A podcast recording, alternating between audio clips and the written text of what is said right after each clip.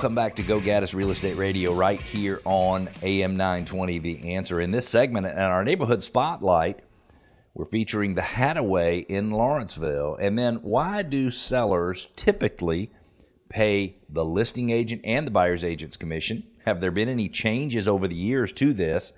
And what might the future look like for real estate commissions? Don't forget, we want to connect with you. We really, really do. And it's easy. Go to gogaddisradio.com, G O G A D D I S radio.com. You can ask questions. You can make comments. You can push back. You can share your ideas with us. You can request your neighborhood be featured in our neighborhood spotlight, just like the Hadaway in Lawrenceville being featured today. And you can subscribe to our podcast.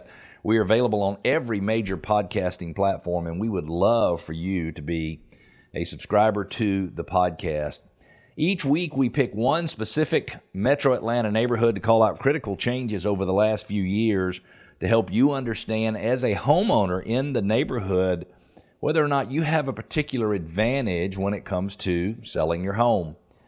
To get to the Hadaway, you take I 85 north exit 106, which is Highway 316. You turn right onto Georgia 124 Braselton Highway, right onto Old Fountain Road, and the neighborhood is on the right. Hadaway in Lawrenceville is a swim tennis community with a clubhouse and a playground. It's a beautiful neighborhood, easy access to 316 and I 85, only 15 minutes from Mall of Georgia, 10 minutes from the Lawrenceville Lawn, which has you know the amphitheater that holds festivals and concerts and movie nights. It's close to Bridges Arts Center, which is a pottery and ceramics workshop. Uh, the Bridges Foundation offers no cost senior classes and scholarships to young adults who would otherwise not have access to materials or equipment. The Aurora Theater, which I haven't been to in years, but I used to love that, in downtown Lawrenceville offers camps and classes and workshops, along with several productions throughout the year. Gwinnett County Bicentennial Plaza exhibits take visitors on a walking tour of Gwinnett County history is located nearby, and Rhodes Jordan Park and Aquatic Center, which is 162 acres, is nearby. If we take a look at what happened in the Hadaway over the last three years, in 2020, excuse me, 2021, there were a total of 14 homes sold. Those homes took an average of 12 days from listing to contract, the average sales price $378,000 ranged from a low of 312,000 up to a high of 455,000 in 2022 one more home sold for the year 214 homes plus or minus in the neighborhood. So 15 to 18 homes would be about the normal amount of homes to sell in the neighborhood each year. Those homes took an average of 18 days from listing to contract Sales prices went up almost $50,000 in one year to 427,860. They range from a low of 365,000 up to a high of 485,000. Year to date this year, seven homes have sold, which means it looks like we're going to be a little less than 2021 and 2022. Average sales price again has increased to the tune of 17, maybe $18,000 2023 over 2022 to 444 286 so 378,000 to 427,000 21 to 22 then 22 to 23 427 860 up to 444,000 Currently, there are four homes available for sale in the neighborhood. In the last 365 days, there have been 16 closings, which means there's three months worth of inventory which means it is still a seller's market in the Hadaway in Lawrenceville. If you have less than four months worth of inventory, seller's market. Four and five months worth of inventory, balanced market. More than five months worth of inventory, buyer's market. Say there's 214, 15, 220 homes in the neighborhood, plus or minus those homes in 2011, as we were coming out of the Great Recession sold for an average of $149,000 each. If you look at the value today, $444,000 means the average value of a home in that neighborhood has gone up by $300,000. The average home in that neighborhood has gone from 150,000 in value in 2011 to 444,000 in value in 2023 which means homeowner equity has increased in that neighborhood $63 million. It has increased $63 million. Elementary school that serves the neighborhood is Dyer. The middle school is Twin Rivers. The high school is Mountain View High School. Mountain View High School gets a school chimp score of 84. If you are the type of parent that doesn't want to monkey around with your kids' education or the school's effect on home values, you need to get a school chimp report. Go to gogaddisradio.com, click on school chimp, put in the name of the school you're looking for. Tell the system if you want to compare it to one school or the average of all schools in metro Atlanta. Either one's fine. It'll give you demographic information that you're looking for, average age of a home, percentage of homes occupied by homeowners versus renters, average educational attainment in the area, household income in the area, a lot of things that if you're going to move into a area you probably should know. It'll also give you all of the real estate information. It'll give you a, a proprietary school score or a ranking, and all the real estate data you're looking for sales prices over the last five to seven years, uh, total market, average days on market, all the stuff you'd be looking for for that particular area.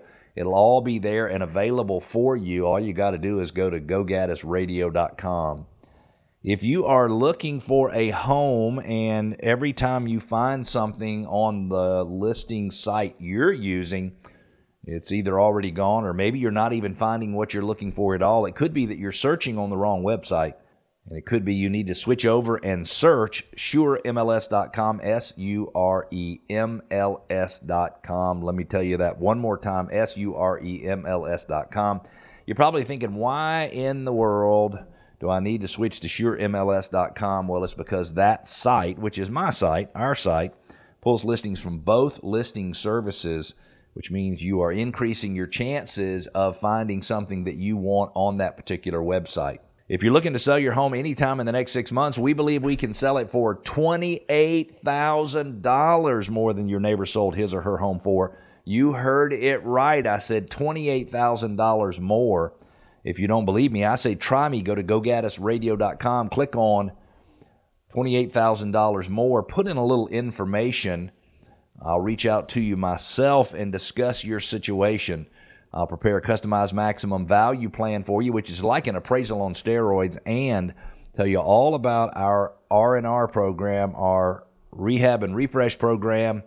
While you rest and relax, we get your home in tip-top showing shape so that you can maximize your sales price. I'm not telling you that everybody needs to maximize their sales price, but if you want to sell your home for as much as you possibly can, Go to gogaddisradio.com, click on sell for $28,000 more, put in some information. You'll be on and off the site in 30 seconds, and I'll reach out to you for sure. A week from today, we've got our free investing webinar, The Six Keys to Success in Real Estate Investing. Saturday, August the 26th. It'll start at 10 o'clock and run until 11. Wednesday, August the 30th. It'll start at 7 p.m. and run to 8. If you want to register, it is really simple. Go to GoGaddis.com radio.com. In the upper right hand corner, you'll say you'll see in uh, free investing webinar. Click on that. Sign up for the webinar. You can come to one, you can come to both, you can come to either, or you can do it however you want to. Content's going to be the same. The uh, guests will be different, which means the questions will be different. So you might learn different things on each one of those. The system of sellers paying the commissions for the listing broker and the buyer's agent, you know, goes back more than a hundred years. Is it time for that to change? We received a listener question from Mario and Carla in Peachtree Corners. As a soon to be seller, we are curious what current commission rates are and why do we as a seller need to pay both sides? And the truth is, Mario and Carly, you don't have to pay both sides the the tradition of sellers paying all the real estate commission goes back like forever. Uh, the current system has a long history in the United States. It's traced the practice is traced all the way back to the original code of ethics in 1913 by the National Association of Realtors, which said an agent should exact a regular real estate commission prescribed by the board or exchange of which he's a member, which you cannot do anymore. That's price fixing. And should always be ready and willing to divide regular commission equally with a member of the association who can produce a buyer for any client. Selling a home, they say back in 1913, required a lot more work than today. The average sales price of a home throughout the 20s was $6,000, which means the average buyer's agent made 75 dollars in commission. Commission rates rose to around 5% in the 1940s and hovered between 5 and 6%. In Metro Atlanta, they're probably a little closer to 6%. Again, there's no price fixing. Every every company is free to negotiate.